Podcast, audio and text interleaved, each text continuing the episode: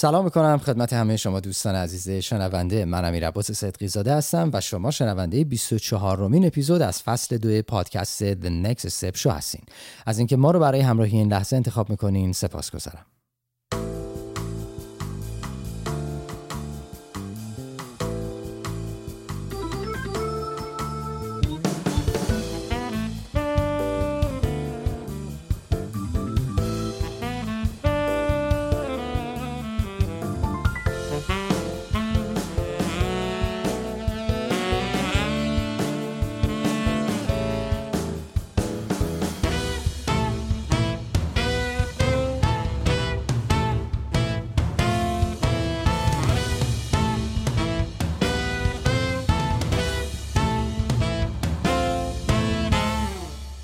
توضیحاتی درباره این اپیزود. ما در طول 8 اپیزود در خدمت شما عزیزان خواهیم بود با حضور مهمان برنامه آقای دکتر حسن سیرانی. حالا ممکنه برای خیلی از شما عزیزان این سوال پیش بیاد که چرا 8 اپیزود و به صورت سریالوار با یک نفر میریم جلو. علتش اینه که آقای دکتر سیرانی از صاحب نظران و پیشکسوتان حوزه کارآفرینی بحث لیدرشپ و همچنین سرمایه گذاری هستن با دنیای کارآفرینی خیلی آشنا با توجه به اینکه خودشون هم مدرس هستن در دانشگاه و همین که به حال هم سرمایه گذار بودن هم co-founder بودن همین که کارهای پست در حقیقت leadershipی و هدایت سازمان ها رو به عهده داشتن یکی از بهترین منابع هستن برای اینکه بتونیم از ایشون یاد بگیریم هممون که به چه شکل یک استارتاپ رو باید راه بندازیم ریزکاری هایی که برای هدایت یک استارتاپ و در حقیقت رشد یک استارتاپ مهمه رو از زبان ایشون بشنویم و در نهایت بتونیم از منابعی که در اختیارمون قرار میدن استفاده بکنیم. پیشنهاد می‌کنم به وبسایت ما مراجعه بکنین. توضیحات مختصری من در مورد گذاشتم که شاید برای شما عزیزان جالب باشه که بخواین بدونید اما صرفا این اشاره رو می‌کنم که ایشون مدیر عامل سابق گروه بهداشتی فیروز بودن که گروه بهداشتی فیروز قدیم قبل از انقلاب به عنوان جانسون اند جانسون شناخته می‌شد که یکی از به حال معروفترین شرکت های همچنان بروز و موفق دنیا هستش. بعد از اون ایشون وارد حوزه های مختلف میشن در زمینه حالا سرمایه گذاری راه اندازی استارتاپ ها و و و مسائل مختلف و فرصت های مختلفی که در حقیقت به وجود آوردن. در حال حاضر هم ایشون رئیس هیئت مدیره و بنیانگذار مجموعه فروشگاه های اینترنتی ماتیلوس هستن که ماتیلوس در زمینه تولید و توزیع اسباب بازی و همچنین واردات اسباب بازی به داخل کشور فعالیت می‌کنه. در خدمت شما عزیزان هستیم و همچنین آقای دکتر سیرانی در هشت اپیزود با بررسی این که به چه شکل استارتاپ هامون رو راه اندازی کنیم چه نکات ریزکاری و در حوزه لیدرشپ باید رعایت بکنیم و به چه شکل از پس چه نوع چالش هایی باید بر بیاییم. بیشتر از این وقتتون رو نمی‌گیرم ازتون دعوت می‌کنم که به این اپیزود بسیار جذاب گوش بدین. با ما همراه باشید.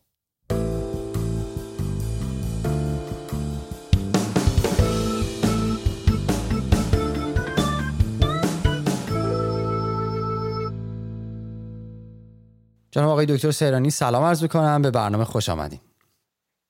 سلام سلام امیر عباس عزیز. وقتت بخیر. سپاسگزارم.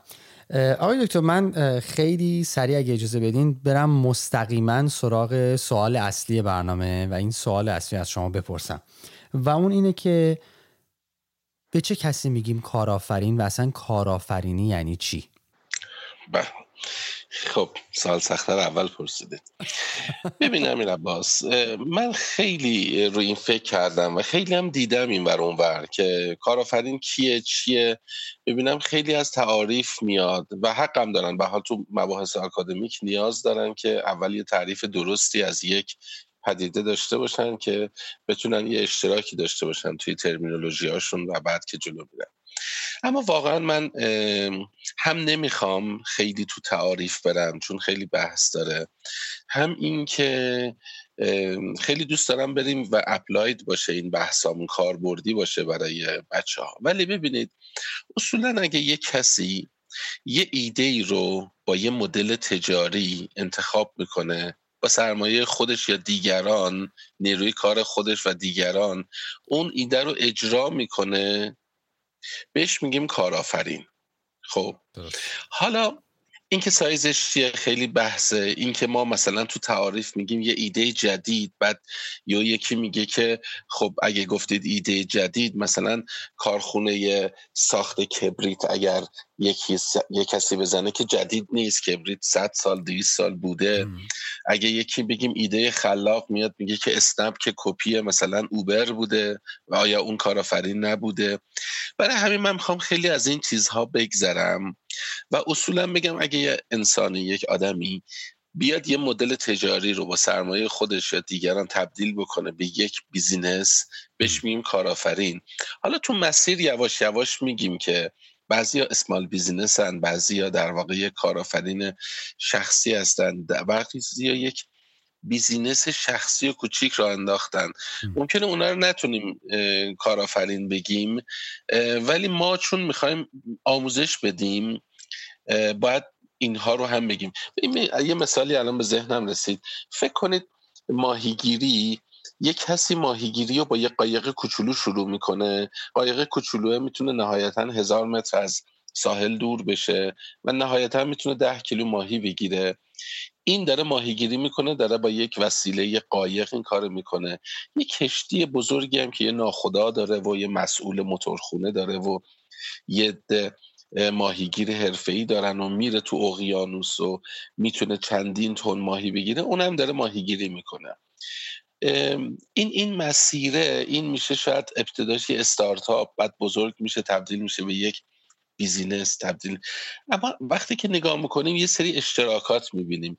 روی آب در واقع شناور ماهی می‌گیره.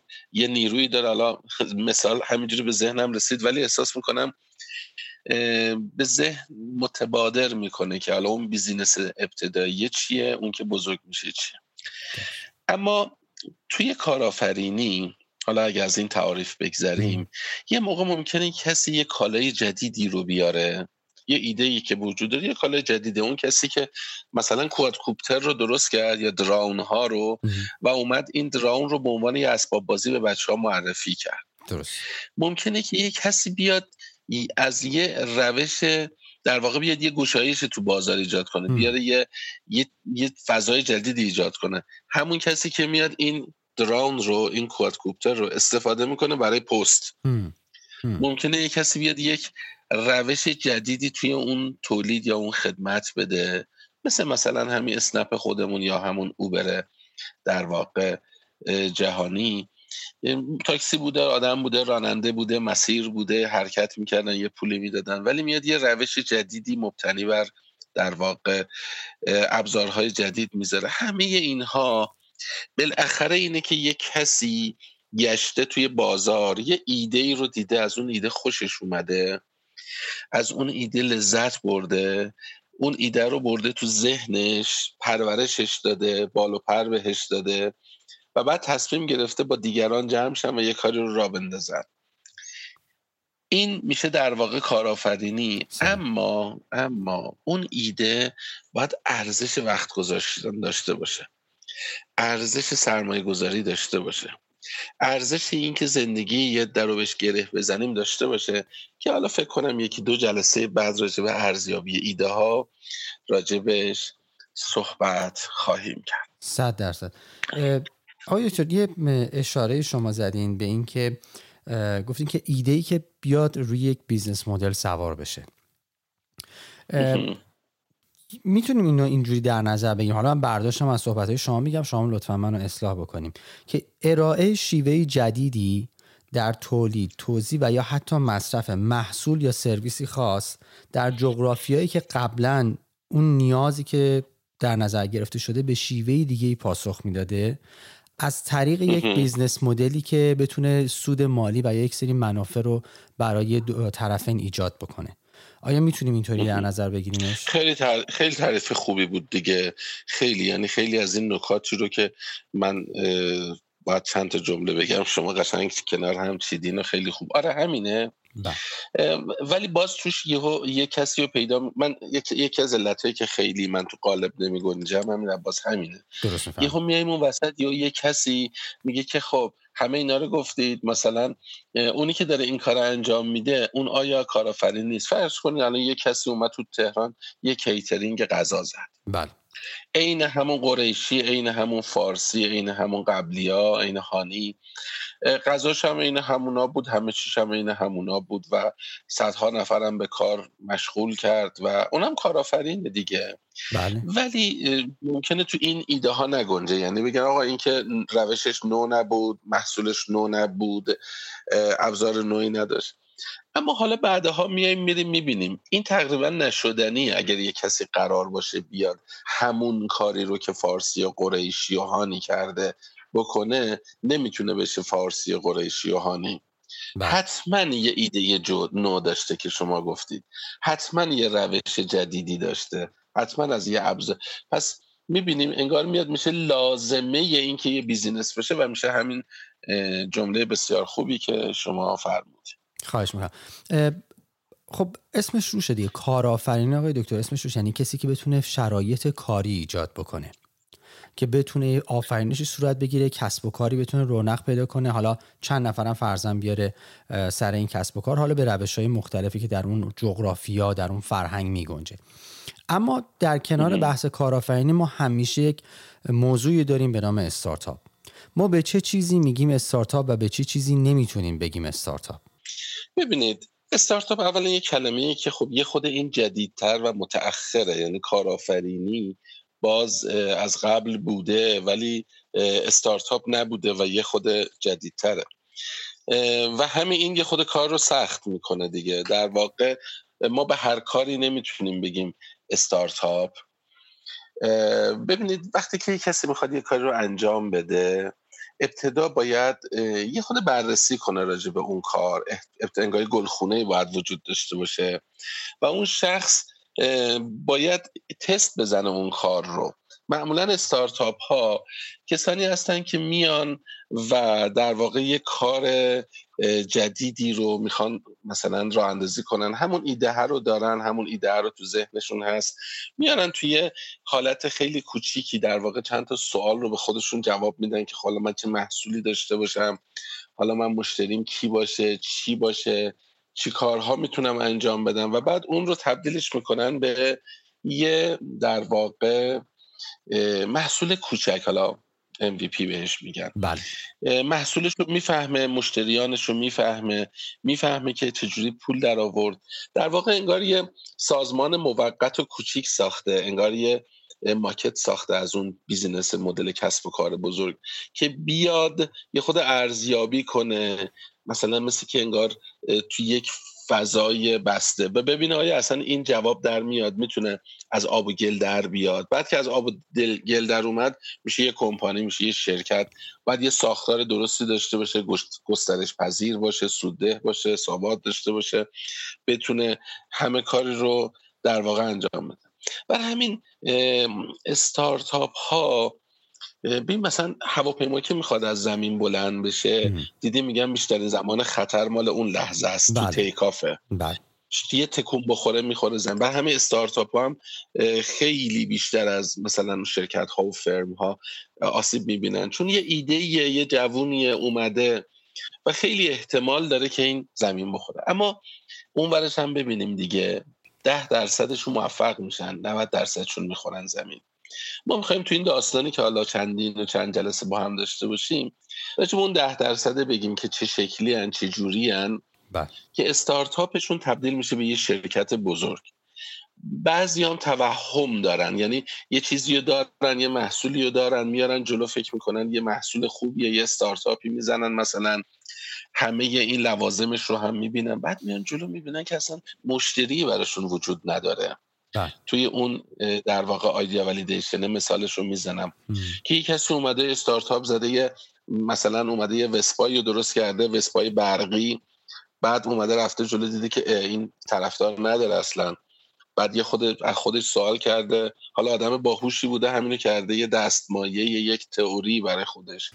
که چرا اصلا این نمی‌خرن؟ اینکه خیلی حرف خیلی وسپا که بوده اینکه برقی هم باشه که خوبه. بعد رفته جلو مثلا متوجه شده اصلا مشتریان وسپا عاشق اون صداشن عاشق اون هیجانشن. اینا اصلا براشون محیط زیست مهم نبوده. و بعد می‌فهمه که نیست. یعنی یه توهمی داشته فکر می‌کرده این محصولش میاد میترکونه. درست. بعد از یه مدتی می‌بینه که این توهمه. بنابراین این رو من چون خیلی داوری می‌کنم توی استارتاپ ها می‌بینم.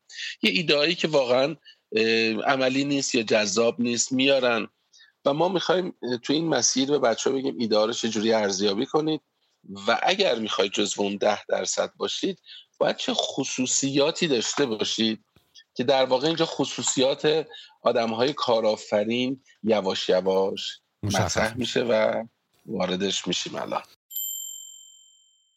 بسیارم عالی آقای دکتر یه در حقیقت تعریفی رو ما داشتیم از بحث کارآفرینی و یه تعریفی داشتیم از بحث استارتاپ ها. الان شما یه اشاره به بحث ایده کردین. خب کسی که کارآفرینه حالا مثلا فرضاً می‌خواد یه استارتاپ یا راه اندازی بکنه هر چیزی قاعدتا باید یک ایده ای داشته باشه. این ایده رو به چه شکل می‌تونه به دست بیاره و اصلا ما به چه شکل باید این ایده رو ارزیابی بکنیم؟ آها. می‌خوای یه کاری بکنیم. ما تو این جلسه خیلی کوچیک راجع به این دو تا نکته بگیم. ولی دو تا جلسه جدا بذاریم. یکی اینکه ایده هامون چجوری به دست بیاریم. شاید هم یه جلسه. و این ایده رو چجوری ارزیابی کنیم. حیفی میاد که این در واقع خیلی سریع و سرسری ازش بگذریم. چون واقعا اینکه می‌خوایم در واقع یه خود راجبه اینکه ایده از کجای گیر میاد چجوری ایده رو بپرورونیم. اصلا ایده یا انقدر پیچیده است گاهی اوقات خیلی دم دستی و ساده است. یه خود اونجا بپردازیم. حتما.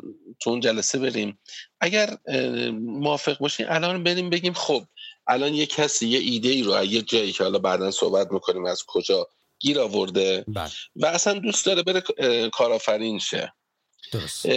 باید خودش رو یه خود ارزیابی کنه ببینه که این می‌تونه این کار رو بکنه یا نه باید ببینه می‌تونه تو اون دیدین بازیکنایی که میرن توی این تیم های جدید یه تست ورزش, ورزش ازشون می‌گیرن. ببینه اصلا این بدنش توانایی اون دویدن رو داره. همین سه روز پیش بود که توی بازی فوتبال دیدیم بازیکن فوتبال مثلا یه سکته کرد وسط زمین. بله. آیا این انقدر قلبش توانایی داره که بره کارآفرین بشه؟ یه خود راجع به این صحبت کنیم که من می‌خوام این مطلع صحبتم رو با یه مثالی بزنم به نام جعبه ابزار. موافقید؟ حتما حتما حتما. بهترین کارم می‌کنیم در خدمتتونیم بسیار ببین امیر حسین جان اگر شما فقط یه چکش داشتید باش چیکار می‌کردید قاعدتا باش اگه لازم باشه میخ به دیوار می‌زنیم یا حالا آفرین. بله. میخ به دیوار می‌زنیم. ممکنه میخی که توی بله. بکوبیم بله. آره یا مثلا یه لبه میزی تیز شده بزنیم لباسمون رو پاره نکنه. بله. بنابراین این کسی که یک دونه چکش داره وقتی که این چکش دستشه نگاه می‌کنه می‌بینه اون چراغه داره خاموش روشن میشه. هیچ کاری نمی‌تونه برای اون چراغ بکنه. می‌بینه که مثلا شیر آبش هم چیکه می‌کنه. برای اون شیر آب هم نمی‌تونه کاری بکنه. اف افش هم خرابه. مثلا برای اونم نمی‌تونه کاری کنه چون فقط یه چکش داره. حالا اگه این شخص یه چکش داشت و یه آچار داشت می‌تونست میخه رو بکوبه اون شیره رو هم چیکش رو درست بکنه. بله.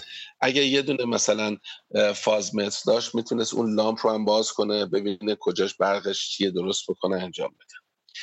این آدم همین جوری ابزارهاش جمع میشه و میشه یه جعبه ابزار. حالا اگر این آدم فقط توی جعبه ابزارش یه دونه چکش داشته باشه یه جایی می‌رسه که این لامپه واقعا باید لامپه رو درست کنه دیگه کارش نیست. مجبوره میگه میرم یه یواش با چکش یه ضربه به این می‌زنم شاید درست شه می‌زنه لامپه میترکه و اتاقش تاریک میشه و زندگی شاید دست میده کلا.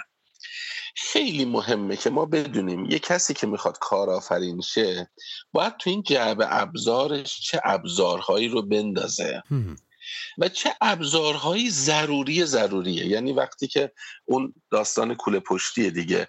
یه کسی که می‌خواد بره اورست وقتی که کوله پشتیشو میچینه اول نمیاد مثلا یه پرچمی که می‌خواد اون بالا برفراز بذاره با چوبش و اینا بذاره. چون اون انقدر حیاتی نیست. اول اون اکسیژنش رو می‌ذاره بعد اون غذاش رو می‌ذاره بعد اون وسایل گرمایشیش رو می‌ذاره. اگه جا بود مثلا اگه اون آخر آخرش جا بود اون عروسکی هم که عروسک شانسشه مثلا آویزون می‌کنه. از پر اهمیت ها میچینن میان بالا. بنابراین اگر یه کسی می‌خواد کارآفرین بشه باید حتما یه آدمی باشه که خطرپذیره. یعنی نمی‌تونه یه آدمی که اصولا مسئولیت قبول نمی‌کنه خطر قبول نمی‌کنه بگه من می‌خوام منم کارآفرین شم. چون اصلا این مسیر مسیر خطره.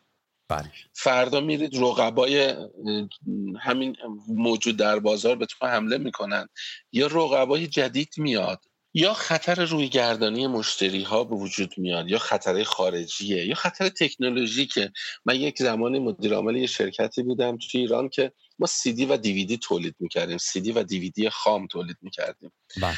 یه دوستی داشتم رفته بود یه خط خیلی کامل VHS آورده بود نوارهای VHS بله. و واقعا فکر می‌کرد که حالا حالا ها VHS جواب میده به طور ناباورانه ظرف یک سال بازار چرخید به سمت VHS به سمت DVD و CD و این کارخونش نوع نو بلا استفاده موند. نوع نو بلا استفاده. بنابراین این بازار یه بازار خطرپذیریه. باید بچه ها یاد بگیرن خطرپذیر باشن. باید یاد بگیرن خود اتکا باشن. من خیلی توصیه می‌کنم به پدر مادرها بذارید بچه ها تو سفرهای تنهایی برن. دائما نذارید اینا. برن. حتی اگه کسی کارآفرینی نمی‌خواد بکنه بره. بره یه کار انجام. خوشبین باشن مثلا. ابزاری به نام یه اسکیلی به نام خوشبینی داشته باشن. حالا بعضیشون اسکیله بعضیاشون در واقع یه پرسونالیتیه. باید در خودشون ایجاد کنن. اگر ندارند باید مواظب بشن وارد این مسیر نشن. من فکر می‌کنم بیست و سه سال پیش با یه تعداد زیادی کارآفرین مصاحبه کردم که خیلی زندگی منو عوض کرد. بعد از اینکه اینا تموم شد کسی از من پرسید چی فهمیدی؟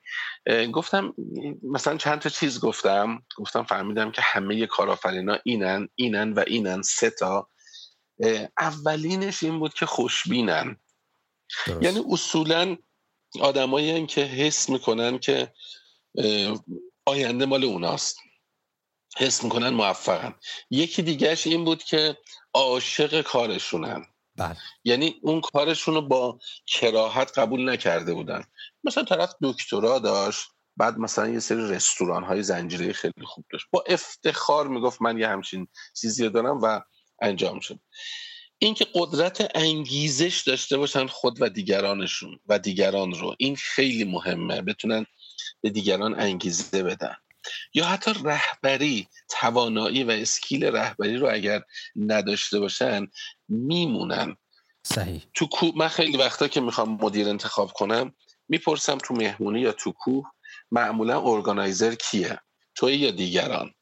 خب اونایی که ارگانایزر معمولا کوه رفتن و مهمونی گرفتن و دور هم جمع کردن بچه ها و متقاعد کردن بچه که به جایی که بریم مثلا کوه بریم صحرا و اینا اینا یه خصوصیتی دارن که میشه گفت خصوصیت رهبری. می‌تونن دیگران رو دور خودشون جمع کنن اینتگریت کنن. آدم فرصت شناس باشن. حالا کلمه فرصت طلب یه خود بار منفی داره بله. نمی‌خوام استفاده کنم. فرصت ساز باشن مثلا. بدونه الان الان موقع چیه الان چی کمه الان چی زیاده تو جامعه. تو اون ایده ها که چجوری ایده بیاریم کامل میگیم که واقعا ببینه. همچون که تو جامعه نگاه می‌کنه بگه الان موقع اینه که این محصول واقعا وارد بازار, بازار بشه, بشه. بله. خودش رو بتونه آموزش بده آموزش پذیر باشه. همین واسه یکی چیزایی که من تو ایران خیلی دلم میسوزه و اذیتم می‌کنه کم کتاب خوندن و کم آموزش دادن مدیراست بله. مثلا می‌بینم یه مدیر یه ابزار داره چکش 20 سال داره با اون ابزار کارش رو جلو می‌بره.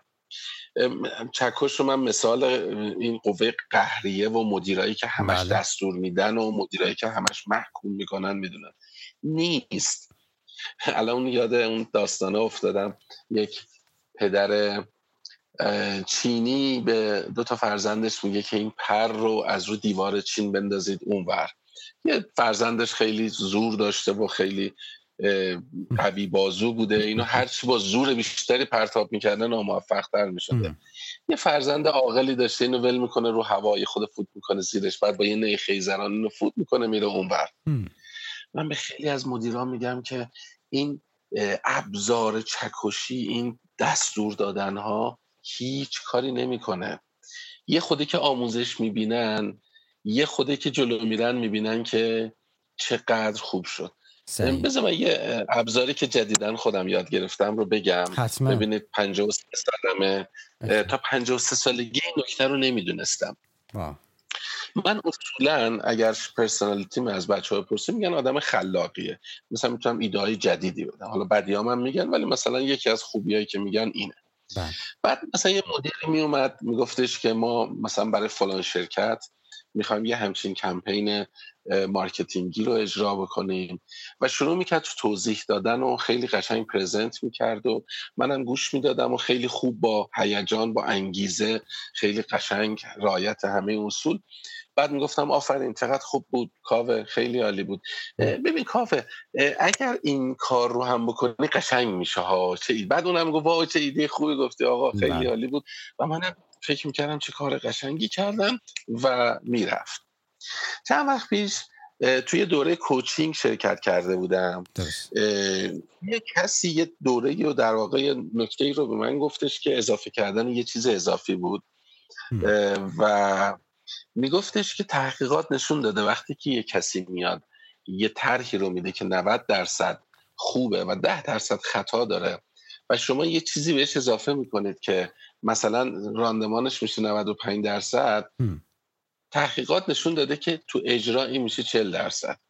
چرا؟ به خاطر همون چیز کوچیکی که شما اضافه کردید بهشون اون در واقع تعلق رو از اون آدم گرفتید. دیگه اون مدیره احساس می‌کنه این طرح طرح من نیست. طرح من به علاوه حسنه. خیلی برام عجیبه. اولش همین خود گارد داشتم بحث کردم بعد خیلی رفتم دیدم چه مقاله های راجبش هست از اون به بعد این ابزار حسن دهن تو به بند رو انداختم تو اون جبه که میان میشینن بعضی وقتا مثلا قشنگ سلون چقدر خوبه. هی دلم میگه که یه نکته دیگه بنداز توش. بعد میگم نه حسن دهنتو ببند و بعد اون میره و اون اجرا می‌کنه و احساس می‌کنه طرح خودم رو اجرا کردم و چقدر خوب بود. این منکر این نیست که یه جاهای آدم از کوچینگ بیاد کنار منتور بشه و یه چیزی رو آموزش بده بله. ها چون اون مسیر, مسیر کوچینگ این مسیر من یه جایی آدم آموزش میده یه جایی آدم می‌ذاره و براشون صحبت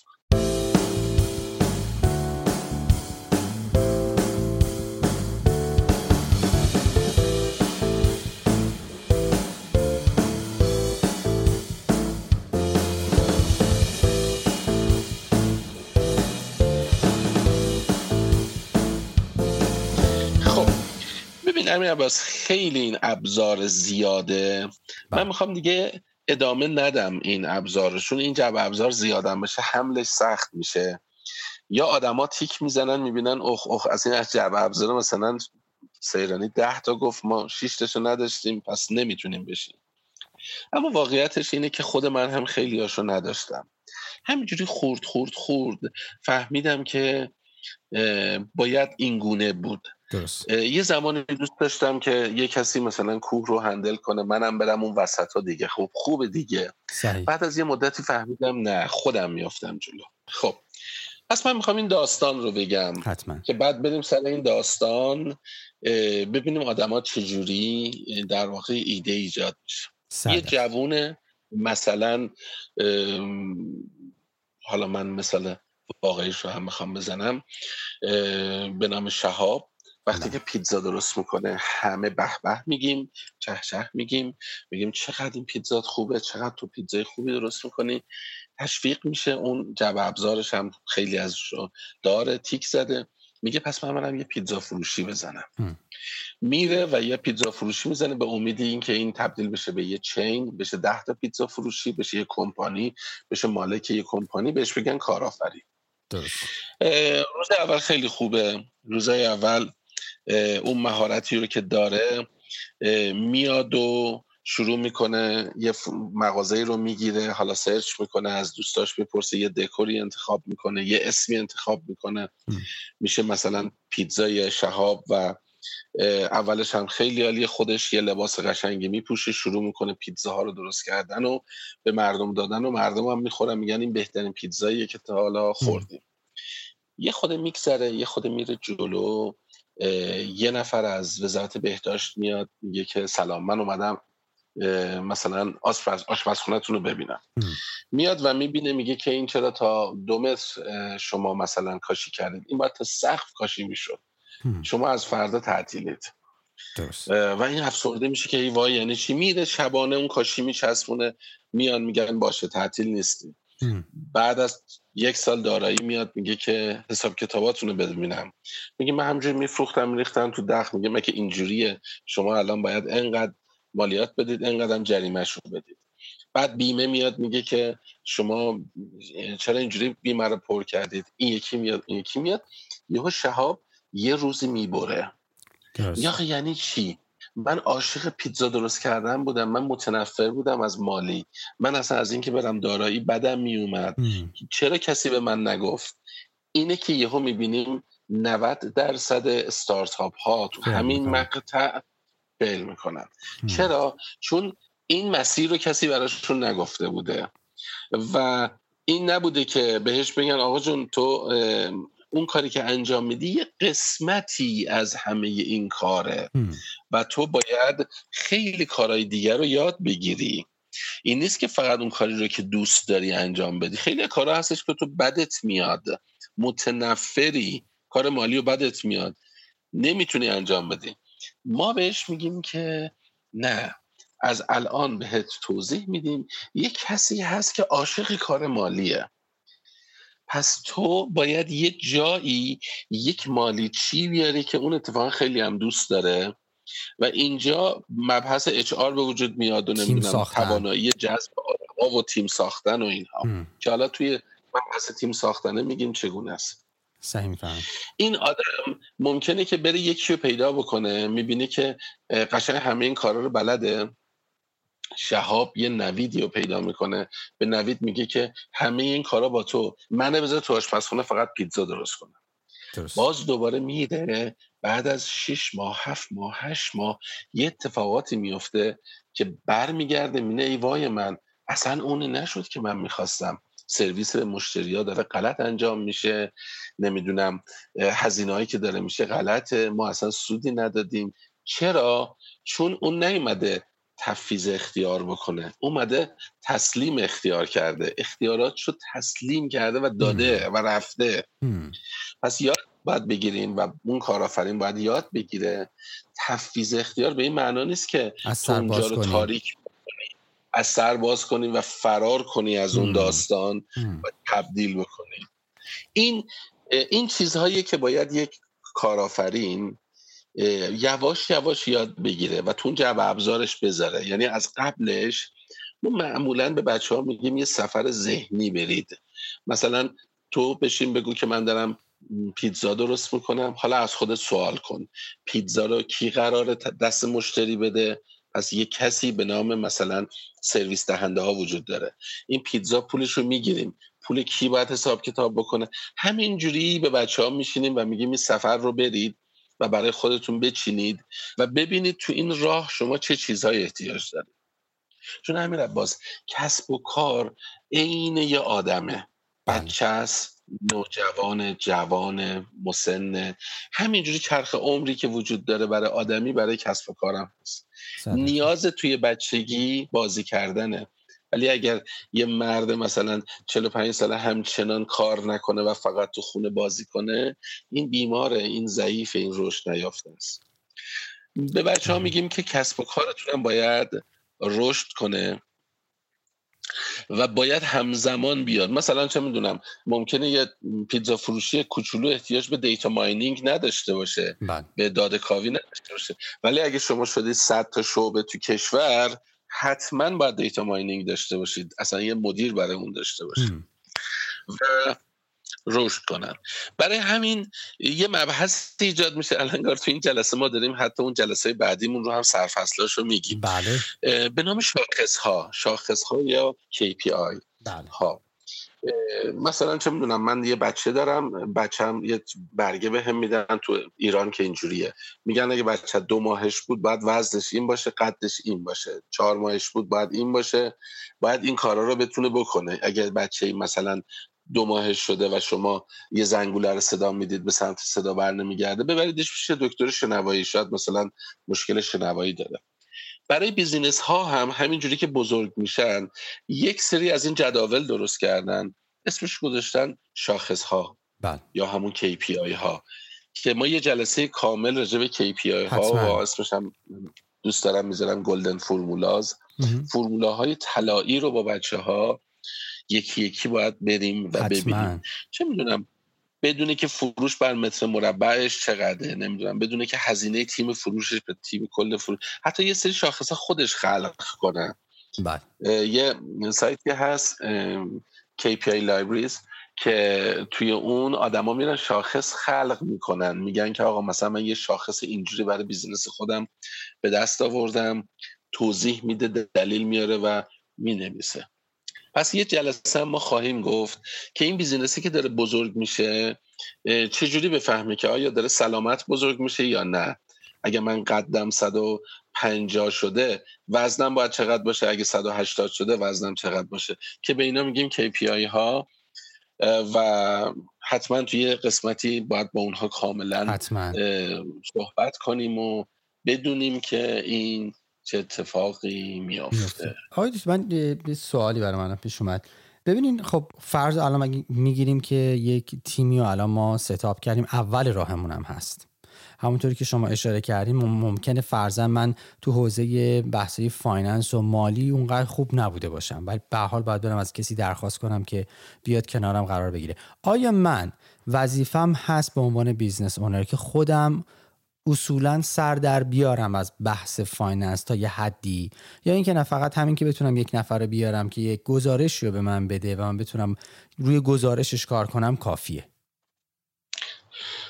بسیار بسیار نکته درستی گفتی. ببین به نظر من یه نقطه ای بین این دو تاست. یعنی احتیاجی اصلا نمیشه هم که من تو همه چی سر در مثلا خود من خیلی مالی رو دوست ندارم.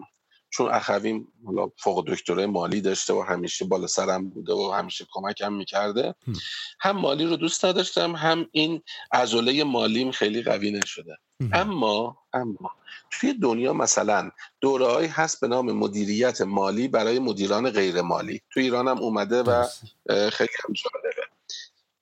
این نیست که یک کارآفرین هیچی از مالی رو ندونه و مثل یک جعب سیاه تحویل یه آدمی بده و اون آدم به روش خودش هر کاری دلش خواست بکنه و اون وقت دیگه نمی‌تونه این بیزینس رو جمع کنه. درست.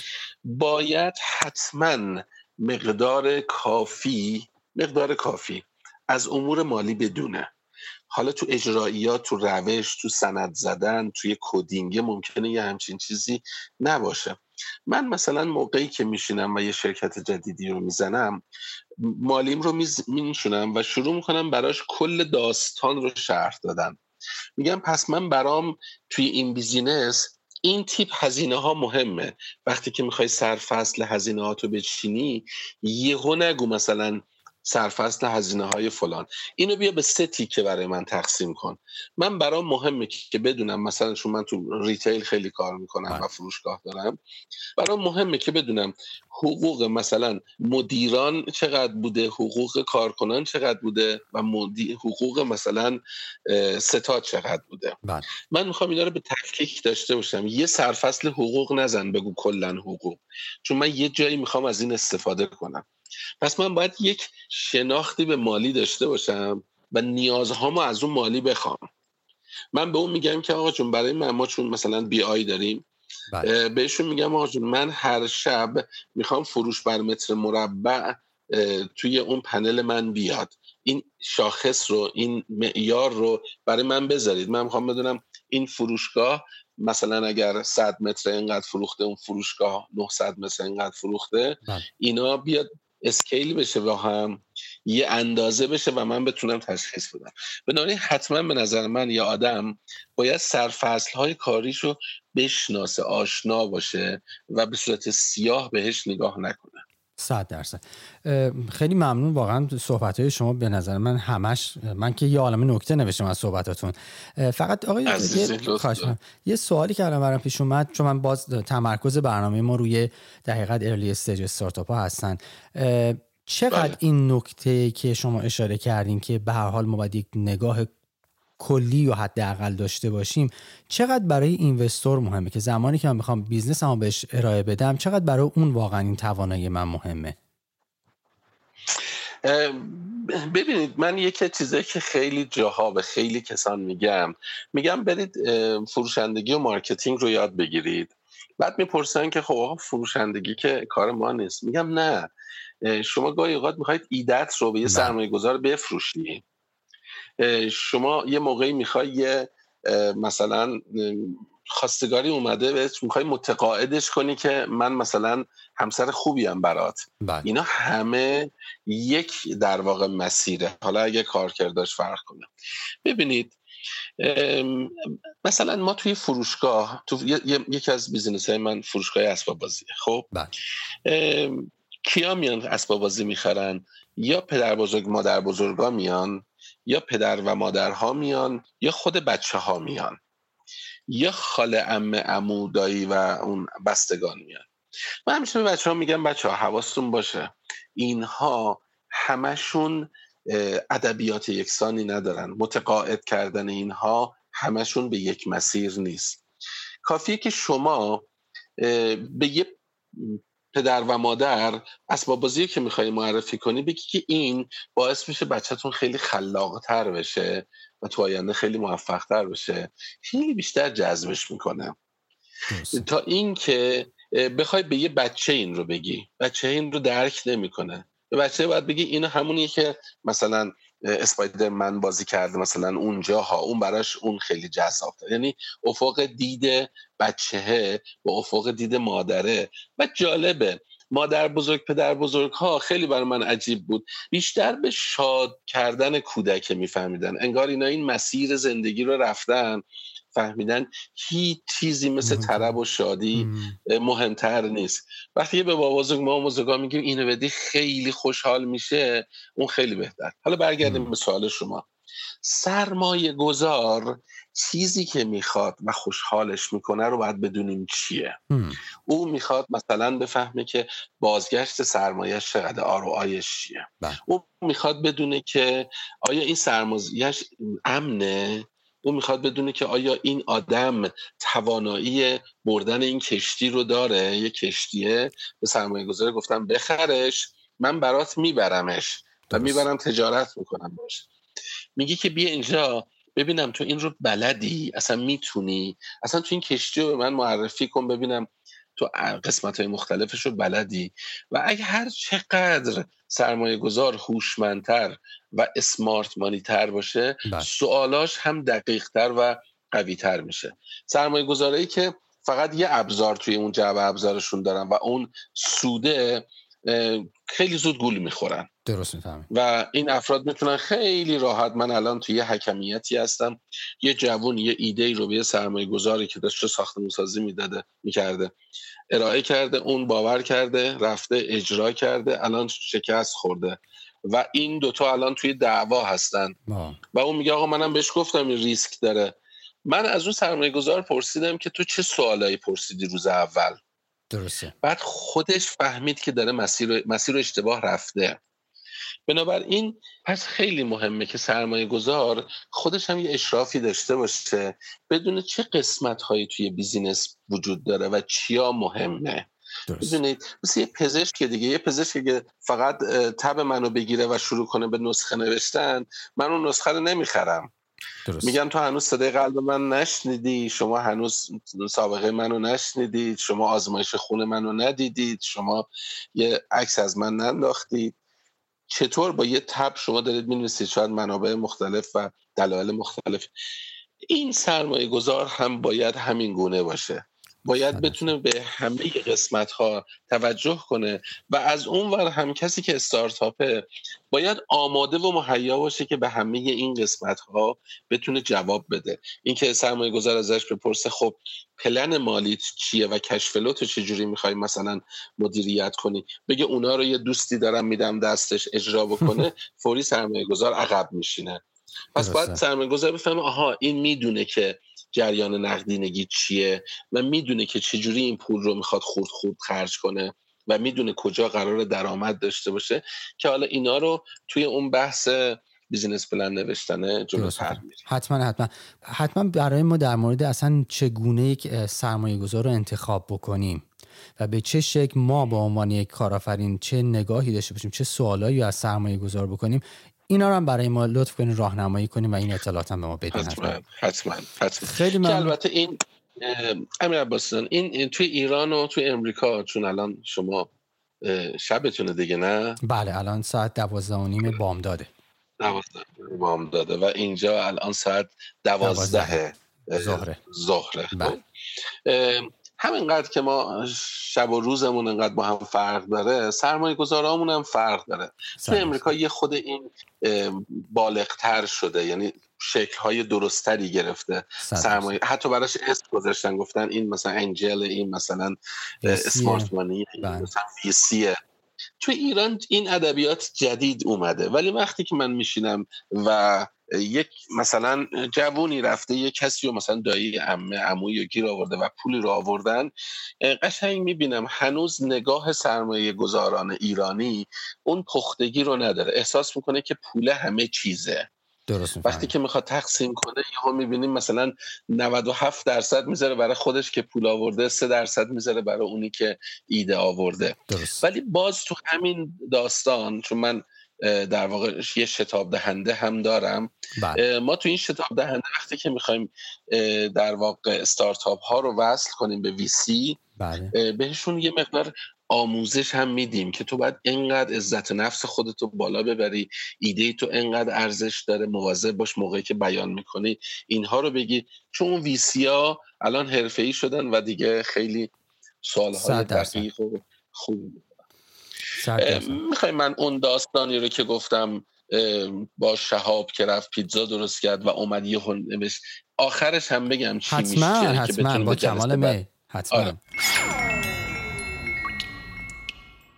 پس اینجا رسیدیم که پیتزا بلد بود بپزه. رفت یه فروشگاه زد با امیدی که چین پیتزا بزنه. رفت جلوتر پیتزاشو خوب درست می‌کرد. بعد دید یه عالمه کاراییه که اصلا دوست نداره. چشم بسته این کارا رو محول کرد به یکی. شیش ماه بعد دید ای وای من اون یکی هم به مسیر خودش رفته و دیگه مردم اون بهبه و چهچه رو از پیتزا نمی‌کنن و این صبح تا شب داره توی آشپزخونه کار می‌کنه در حالی که اصلا یه روزی به این دلیل اومده بود کار آفرین بشه که بگه آقا هر وقت دلم خواست بتونم برم مثلا اسکی بتونم برم برای خودم تفریح و ندیده بوده این مسیر پرخطر رو. سه تا اتفاق ممکنه براش بیفته. یا اینکه میبنده. شکست می‌خوره. اون 90 درصدی که معمولا تو همین مرحله شکست می‌خوره. یا اینکه برمیگرده خیلی خیلی کوچیکش می‌کنه. میگه اصلا من نمی‌خوام بزرگ بشم. یه دونه چه می‌دونم پیتزا فروشی کوچولوی کوچولو می‌خوام که اصلا دیگه حسابداری و دفتر و دارایی و مالی و اینا هم نداشته باشه. من پیتزا رو درست می‌کنم خودم تو همون کانتر میدم به مردم و میفروشم. یا اصلا میام میرم مثلا چه می‌دونم کیک و کلوچه درست می‌کنم تو اینستاگرام میفروشم. خودشو کوچیک می‌کنه. اینم باخته. اینم مثلا نمی‌تونه 20 سال 30 سال 40 سال این کارو یا خودشو نجات میده یا خودش رو از این اتفاق می‌کشه بیرون. یاد می‌گیره جبه ابزارش رو بزرگتر می‌کنه فرق تفویض و تسلیم رو می‌دونه و یواش یواش میاد و خودش رو بزرگ می‌کنه و یاد می‌گیره میره سراغ کسان دیگه. و من همیشه به بچه ها میگم میگم تا می‌تونید یکی دو بار این مانورها. بله. مولوی شعر قشنگی داره که قاضی به دست پور خود شمشیر چوبین می‌دهد تا او در آن استاد شود شمشیر گیرد در قضا. میگه آدم جنگنده اون استاد جنگ به دست بچه خودش اولی شمشیر چوبی میده تا اون تو اون استاد بشه بعد شمشیر واقعی رو بهش میده. که اگر زد رو انگشتاش دردش بیاد انگشتاش قطع نشه. من به خیلی از بچه ها میگم بچه بیایید یه شرکت بسازیم. و این کار رو دو سه بار هم تو دانشگاه زهرا هم تو دانشگاه هنر تهران هم تو دانشگاه تهران کردیم. جالب بود. بیاید یه ایده انتخاب بکنید براش اسم بذارید بیاید برید براش بودجه پیدا بکنید بودجه بنویسید. بعد فکر کنید که این چی میشه برید تو بازار بپرسید. برید مشابهش رو پیدا بکنید. برید ببینید مشابه هایی که شکست خوردن کجاست. و این داستان رو یک بار بنویسید. و بعد با یه business خیلی کوچیک تمرین کنید. اینکه شماها توی در واقع بچه ها می‌خواهید که واقعا تو stage اولیه استارتاپی یه محصول کوچیک رو بیارن یه MVP بدن برن یه تستی بزنن برن نظر مشتری رو بپرسن. همه برای اینه که آماده بشن. یه هنرن یه سرمایه یه پدرشون رو بردارن بیارن بزنن یه شرکتی بزنن و بعد سه ماه بعد هم ببندن. پس بچه ها یا شکست می‌کنن یا برمیگردن به حالت خیلی کوچیک قبلیشون یا نجات پیدا می‌کنن که ما امیدواریم من و شما امیر عباس عزیز بتونیم یک ذره هم که شده به این بچه ها کمک کنیم که نجات پیدا کنن و جزو اون ده درصد باشه حتما حتما. خیلی ممنون آقای دکتر. واقعا مباحثی که شما مطرح کردین برای خود من خیلی جالب بود. اگه اجازه بدید من یه جنبندی کوتاهی بکنم اگر که فرصتش باشه. بفرمایید ما با تعریف کارآفرینی شروع کردیم و بعد در ادامه به بحث استارتاپ پرداختیم. یه نگاه کلی روی توضیح در حقیقت استارتاپ داشتیم و در ادامه شما به جعبه ابزار اشاره کردین که یکی از مثالهای بسیار جزایی بود که خود من تازگی داشت شنیدنش. و بعد از بحث جعبه ابزار شما اشاره کردیم به بحث خودشناسی کارآفرینی که باید ویژگی های شخصیتیمون رو بشناسیم و آنچه که داریم و آنچه که نداریم به عنوان حالا اون ویژگی های شخصیتی تایپ های شخصیتی که می‌تونه به ما کمک کنه که در شرایط بحران بتونیم از پس چالش ها بر بیایم اونا رو در حقیقت قشنگ اشاره کردیم که باید شناسایی کنیم و بعد از اون به ما شما یادآوری کردیم که دوچار خطای تکبودی دیدن نشیم. یعنی در حقیقت اگر فرزن تو یک حوزه قوی هستیم بقیه موارد رو نخوایم سرپوش بذاریم بلکه اونا رو هم ببینیم و در حقیقت باهاشون بله. نگاه آشنا پیدا بکنیم و در ادامه هم بله. بحث پیشنهاد سفر ذهنی رو دادیم که قبل از اقدام به کار یک بار این مسیر رو از تأمین و تولید و توزیع و مصرف یه بار تو ذهنمون کامل ببینیم مسیر و نقاط تماسش رو بله. شناسایی بکنه و بر اساس هر نقطه تماس اون توانایی لازم رو تو خودمون یا به عنوان تیم نفرات لازم رو در حقیقت شناسایی کنیم که بتونیم تک تک این نقاط رو به همدیگه وصل بکنیم و یک همسویی داشته باشیم برای ارائه اون ولیو یا ارزشی که در نظر گرفتیم اگر چیزی من جا, جا انداختم لطفا به من بگین نه فقط کاش من این نیم ساعت رو حرف نمی زدم و تو همین خلاصه ها رو می‌گفته نه خواهش می‌کنم. گفته که از این به بعد عزیزان شنونده این قسمت رو دیگه من نمیگم. باز خلاصه رو میگم. خلاصه خیلی عالی بود. نه خودم لذت بردم. واقعا این حرفای خوب زدیم بله واقعا مرسی. مرسی. از شما که لطف کردین دعوت ما رو قبول کردین. انشالله اپیزود بعدی رو مجدد در خدمتتون خواهیم بود با ادامه همین موضوع. ممنونم امیدوارم. اگر عمری باشه و خدا بخواد در خدمت شما حتما هستیم. حتما. خیلی هم ممنون از اینکه دعوت ما رو قبول کردید. لطف دارید. ممنونم متشکرم. از همه شنوندگان عزیز هم ممنونم که وقتشون رو به ما دادن و شنیدن. قربون شما. خدا نگهدار. بسیار خوب دوستان عزیز به پایان این اپیزود رسیدیم. قبل از اینکه من از شما از این خدافزی کنم یک توضیح بدم خدمتون که این تمام این اپیزودها حدود سه ماه پیش ضبط شده و الان نوبت پخشش رسیده. و برای همین بعضا مثال های شما میشنوید که مربوط به رویدادها و اتفاقاتی که مربوط به حدود سه یا چهار ماه پیشه. بر تقدیر ممنونم ازتون از اینکه تا این لحظه ما رو همراهی کردین. تا دوشنبه دیگه بخش بعدی گفتگو با آقای دکتر حسن سیرانی. خدا نگهدار.